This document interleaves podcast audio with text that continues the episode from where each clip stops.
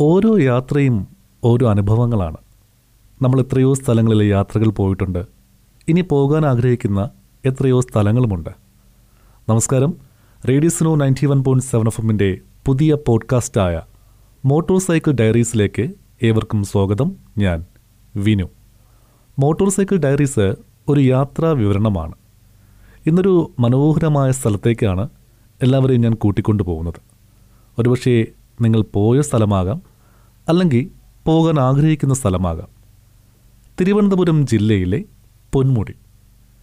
Thiruvananthapuram bus സ്റ്റാൻഡിൽ നിന്നും അറുപത്തിയൊന്ന് കിലോമീറ്ററാണ് പൊന്മുടി എന്ന സുന്ദരിയിലേക്കുള്ള ദൂരം.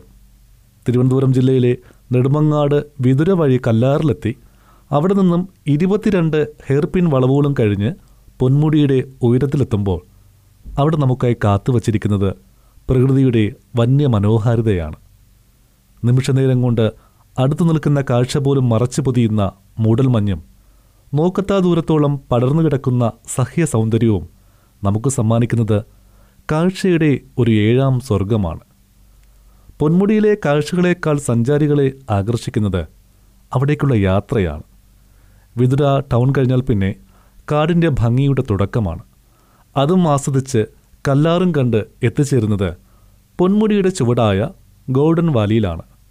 പിന്നെ കാത്തിരിക്കുന്നത് ഇരുപത്തിരണ്ട് ഹെയർപിൻ വളവുകളാണ്. അതും കടന്ന് ഏറ്റവും മുകളിലെത്തിയാൽ പ്രകൃതി സമ്മാനിച്ച സഞ്ചാരികളെ മാടി വിളിക്കുന്ന പൊന്മുടി എന്ന സുന്ദരിയുടെ മടിത്തട്ടിൽ എത്തിച്ചേരും.